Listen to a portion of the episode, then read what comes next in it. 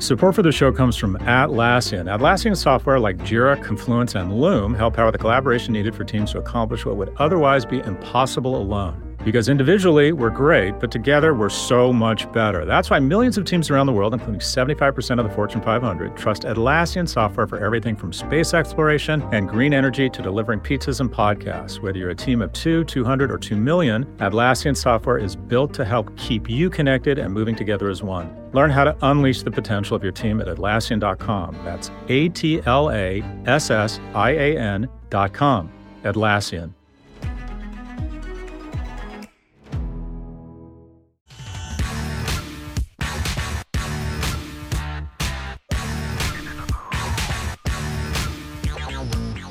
Welcome to the Prop G Pod's Office Hours. This is the part of the show where we answer your questions about business, big tech, entrepreneurship, and whatever else is on your mind. If you'd like to submit a question, please email a voice recording to officehours at propgmedia.com. Again, that's officehours at propgmedia.com. Today, we're kicking off a special three part series answering your questions around the future of work. My number one piece of advice to young professionals get to headquarters. Here to discuss what HQ looks like in a post pandemic world is Professor Peter Cappelli, the George W. Taylor Professor of Management at the Wharton School and author of The Future of the Office. Professor Cappelli, let's bust right into it. Can you explain what you see as the lasting or enduring changes to the workplace in the post pandemic world? Well, you know, this never makes news to say that something is sort of pretty much like it was before but it's remarkably true. And the big change is this uh, remote work thing, which has not come back to where it was before. And you know why that is is a interesting and important question. And that would certainly be the biggest legacy of the pandemic. Also, probably the biggest change in the workplace in my lifetime. I think if this persists. Yeah, I've always thought when people say what's the most enduring change from COVID, I've said it's remote work. It just it feels like we're not going back to the before time. So, assuming we're not, what does that mean uh, in terms of the asset class of commercial real estate, and what societal impact does it have when we no longer have this pillar of communication, socialization called the office? Well, I guess I'm not so persuaded that we're not heading back in that direction of returning to the office. I don't think we're going to go back to where we were before, but you know, I think we get fixated on the fact that most employees, but turns out not all, um, like remote work. Most everybody likes some sort of hybrid model. The number of people, the percentage of people who want to never come into an office again is pretty small. And they're probably smart in that because if you're working at a place where you're never going to go back into the office, somebody in that organization, probably the CFO is going to say, well, why is Peter an employee at all? Let's just make him an independent contractor and boom, cut you loose, right? So hybrid is a kind of interesting story. And we fixated a lot on why employees like it. But, you know, it's important to remember employees like all kinds of things they never get. It depends on whether it works for the employer or not. And the jury is still out on whether it works for the employers. As far as I can tell, employers more or less seem to prefer that employees come back into the office. And, you know, why they haven't done that yet, I think, is partly because they waited so long to bring them back. And they haven't had a really clear story as why they should come back. And as a result, they're afraid, rightly, of just irritating too many people. But my sense is, and maybe this is just proximity bias, but in Manhattan, I remember seeing all these articles at the end of 2022 saying office occupancy is hovering around 50%, and it's having trouble busting through that. That to me, and then you're seeing all these articles. What are we going to do with these buildings? Or can we can we rehab them or transition them to apartments? It feels as if, as an asset class, and this is an enormous asset class, uh, it's under enormous attack. If assuming, that, say, we go back three days a week instead of five, isn't that a net destruction of 40% of demand around office space? That's the issue with hybrid, right? So if you think that uh, we're going to move to a hybrid model, you're not cutting any office space. You're just telling people, well, you can come in three days a week, but the offices still stay. If you're going to say you can go permanently remote, then that's a very different story. And then you're absolutely right that That's a big issue for office space. And, and the CFOs like the idea of permanent remote because you get instant cost savings. But very few employers that I've heard are going in that direction. And if you look at the data on office occupancy, it has been trending slowly up with little peaks and little valleys. So here's just the caveat on the real estate issue. Um, one thing to remember is offices are never full, right? So on a typical day before the pandemic, maybe three quarters of people were in the office. You know, some people are out sick, some are on vacation, some are visiting clients if it's, you know, white collar work. You know, it's not like we're talking about 100% occupancy is, is something to expect. We had a conference here uh, with the Philadelphia Federal Reserve. They, they ran the conference on this issue of commercial real estate. It's been a little while. Um, it's been about a year, but at least as of a year ago, uh, the evidence was commercial real estate was holding up surprisingly well, uh, and that the clients were not demanding uh, recontracting or price cuts or those sorts of things. I think the big issue is um, what happens to the urban communities. If you only have 60% of the people in the offices, there's only 60% of the people eating lunch, and the restaurants are only 60% full. So those are the things which I think are the immediate hit, and that is the office business, which does not seem to be roaring back. If you think about the the relationship we have with work, I mean, my understanding is I read somewhere a third of relationships begin at work, romantic relationships. If you no longer have as many opportunities for random encounters with friends, colleagues, mentors, potential mates, doesn't that have a big societal impact? I think it does. It's it's a great point. Um, there's an article in a study in in the magazine or the journal Nature that looked at the communication patterns of remote workers. I think it was comparing before the pandemic to during the pandemic when they were remote. And one of the things that you see from their study is that the communication networks narrow. And so you're talking to a few people more, but you're talking to a lot fewer people. And as you say, the other issue is that your connections to people are just not as good when you only see them remotely. And my colleagues in neuroscience say that you can see this in a kind of physiological way. You know, when they pop you into MRIs, there's something about looking at a person face to face, which is still quite different from looking at them on a screen. And your opportunities to learn are greatly diminished. So it's quite a different story when we ask people who have been in their companies for many decades or so about working remote as compared to somebody who's never been in your organization at all, which is a big, big challenge then. I remember when I was in consulting in the 90s. And the guy who runs Europe, I used to see him all the time. And I said, You get here a lot? And he said, Yeah. He said, uh, You always like to make sure they know that you're there and that you're doing a good job. And then I read somewhere saying that you can be doing the same job, but if you're at HQ, you're twice as likely to get the top job or get a promotion. And I've seen it, you have kind of coined a similar phenomena, the Zoom ceiling. Can you explain that? Connections to people matter a lot. So, you know, if you have a choice, and increasingly we do, between being in the office or being home, your career is quite likely to suffer if you are home and your peers are in the office. If you're on a team and you never see your teammates, do you really feel like you are connected to them and that you're kind of pulling together in the same way. You know, it'd be kind of surprising if you were. I mean, isn't the distillation of all of this that while you can get into the office as often as you can? Yeah, if you're ambitious, right? And I think this is maybe one of the either good things or pernicious things, depending on which side you fall down on, in that this creates this big selection issue, right? Are you raising your hand to indicate that you're ambitious? Or not. And then the bosses will take that as a sign. And this is why we hear people who would like to stay home talk about trying to equalize this. You know, what can we do to make sure that remote workers aren't left out? And, you know, the problem there is it's really hard. if you're not in the office, first, your supervisor has to do a lot more work for you. You know, they have to keep you in the loop for things that are going on that might not be sent to your email, like what's the mood in the place? What's the boss thinking about this project? How are the other stakeholders that might have some interest in this feeling? And one of the questions to ask, I suppose, is do we really think employers are going to fund that? Provide more supervisors or give them more time to deal with remote workers to support them appropriately. You know, I don't see them doing that, frankly.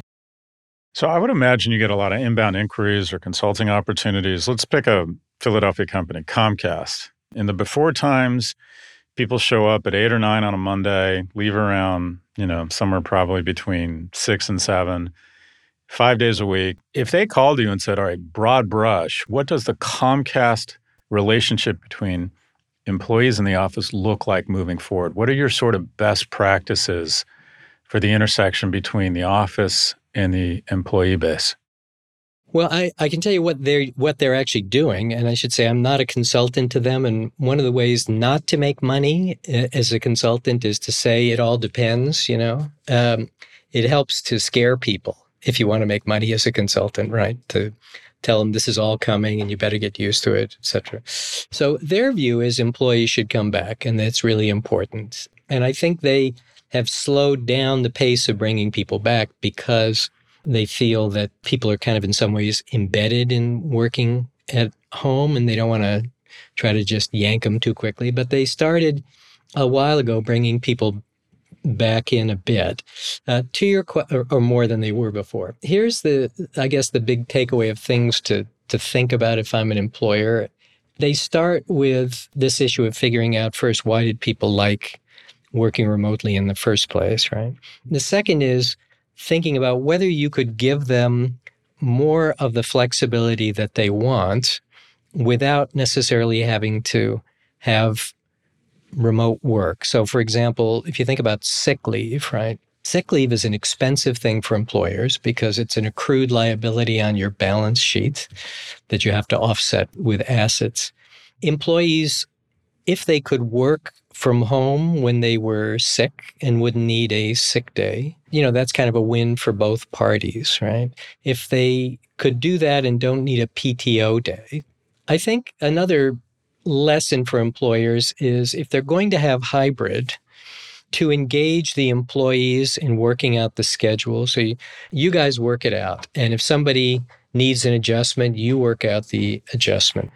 It's not clear that remote work helps the employer in any way, um, but it helps the employees. So the question for employers is can you give them more of what the employees want without doing it in a way that's going to mess up your own internal operations? I've thought, and I'm curious uh, to get your thoughts on this. I thought that there might end up being a new classification of worker, and that is, uh, loosely speaking, a care worker, someone who has aging parents, kids at home, maybe struggling with something themselves in terms of their own physical or their mental well being. And the employer might say, all right, you quote unquote qualify for a different expectation around the location from which you work. I mean, at least at NYU, we found out that a lot of people were commuting so far. So it strikes me there might be a real unlock here for a different classification of worker who could really benefit, other than wanting to take their dogs for a walk in Prospect Park and get coffee whenever the hell they want. But you know, people who, who it, it's a, a societal benefit, if you will. Remote work could really be accretive for society. I think that's right. Um, let me just back up here with with one caveat, and you probably remember when the U.S. highway system began, and one of the arguments for it is that we could reduce commuting time with better highways in and out of the city and stuff. And what it did, of course, was just cause people to move further out. And one of the things that remote work is doing already is causing people to move further away from their offices, right? So I wouldn't expect that opportunities for more hybrid, more, more remote work would simply solve the current problem. I think it would create more commuting, longer commuting, which ends up for a lot of people putting them sort of back in the same boat. However, I think your your general point fits into lots of other stories which have similar problems, like the aging workforce, for example, right? Which is not new that lots of people approaching retirement age say they want to keep working in some way. Employers are complaining they can't find people and they can't find experienced people and yet you have all these people who are retiring and would like to keep going part-time or in some way. So having that kind of off ramp has been a goal for a long time. Employees want it, employers should want it. It makes perfect sense for them. And uh, remote work makes that much easier to do. The big thing about remote work, I think, is it's kind of proven to employers that at the very least worked a lot better than you ever thought it was going to. Now, they thought it was going to be a disaster. And of course, it's not a disaster. It worked pretty well. So the opportunity to offer that to employees, let's say, as you say, who are have caregiving responsibilities and employees who are at their end of their career and would like to keep their hand in in some more modest way, don't need to be in the office as much because of that. Could we think about opening up the arrangements for work in ways which are more flexible and could accommodate more people? Now, why does this work for employers? Because they can pay them less. Pretty simple. Uh, and remote work has proven that you can make this happen. So I think that is a good idea. Now, I don't know I'm seeing anybody doing that, but it certainly would seem to make sense. Peter Cappelli is the George W. Taylor Professor of Management at the Wharton School and the author of The Future of the Office. He's also a research associate at the National Bureau of Economic Research in Cambridge and was recently named by HR Magazine as one of the top five most influential management thinkers by NPR as one of the 50 influencers in the field of aging, and was elected a Fellow of the National Academy of Human Resources. He joins us from his office in Philadelphia. Professor Cappelli, we really appreciate your time. My pleasure. Thank you. We'll be right back after this break to answer a few listener questions, all related to the future of, wait for it, work. Welcome back. Question number one. Hello, Scott. My name is Matthew. I'm working for a life insurance and annuity provider in St. Petersburg, Florida. When discussing the changing working landscape as a result of the pandemic, you often said having an office will be seen as a perk to young talent. Well, after over a year of working remotely, I can honestly say that this is getting old and I'm falling in line with your prediction.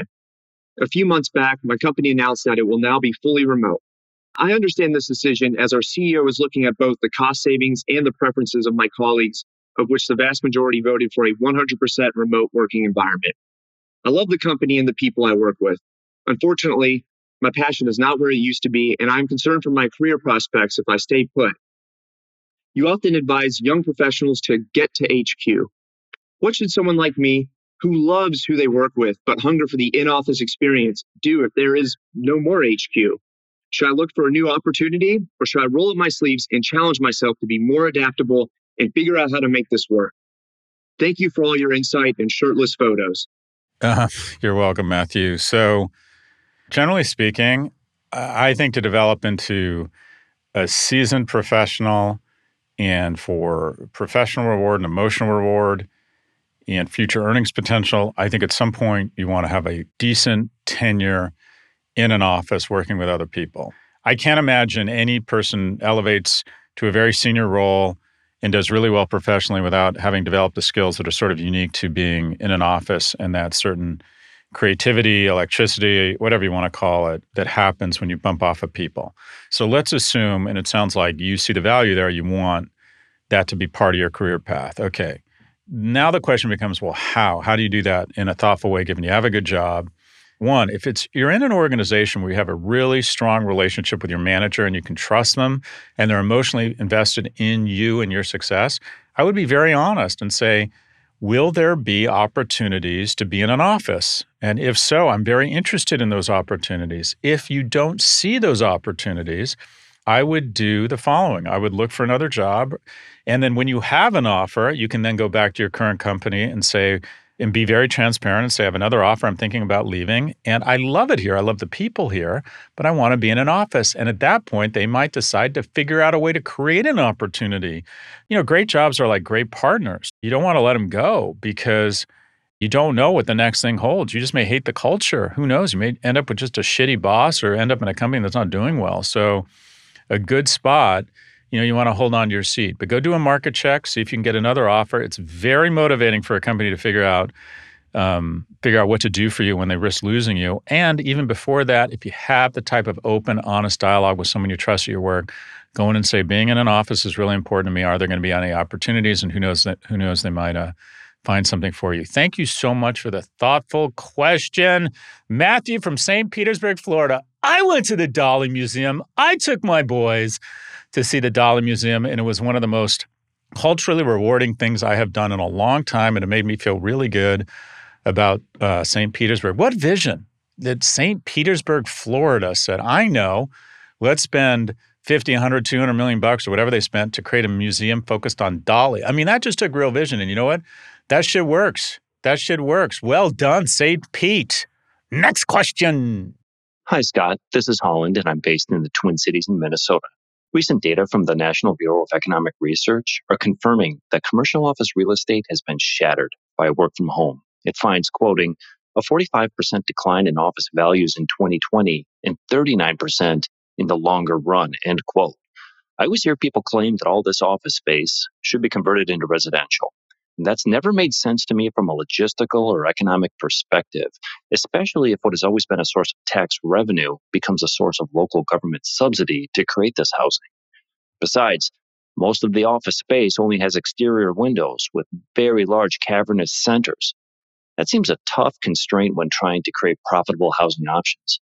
The question is is there any scenario in which converting all this skyscraper office space into apartments is economically viable? Thanks for all you do, Scott. Uh, Holland from the Twin Cities. I get the sense you could answer this question better than me. You strike me as someone who understands real estate and has thought about this. A New York Times article from December 2022 reveals that there's about 998 million square feet of office real estate in the US that's available and without a tenant.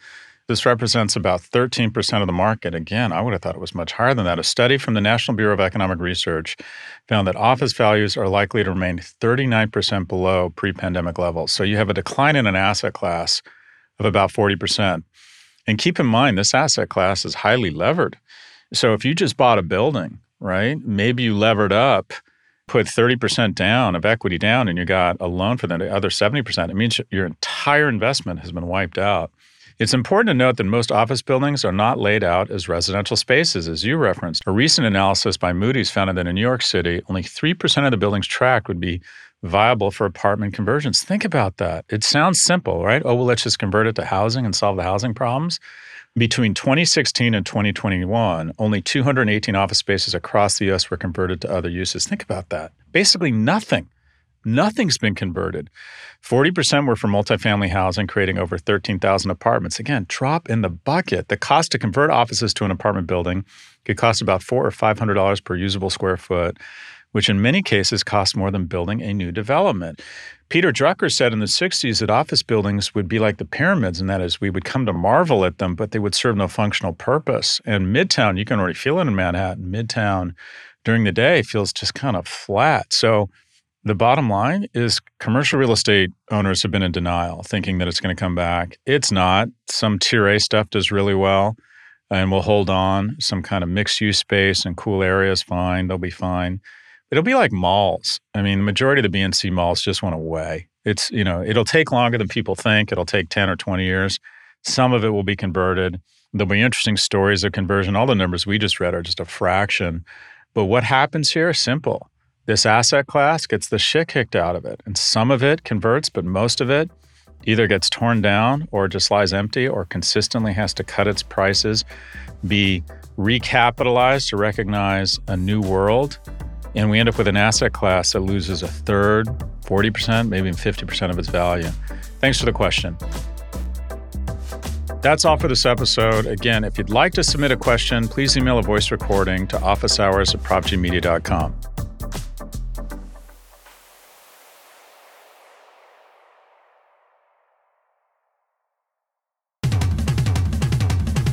Our producers are Caroline Shagrin, Claire Miller, and Drew Burrows. Jennifer Sanchez is our associate producer. If you like what you heard, please follow, download, and subscribe. Thank you for listening to the Prop G Pod. From the Vox Media Podcast Network, we will catch you next week.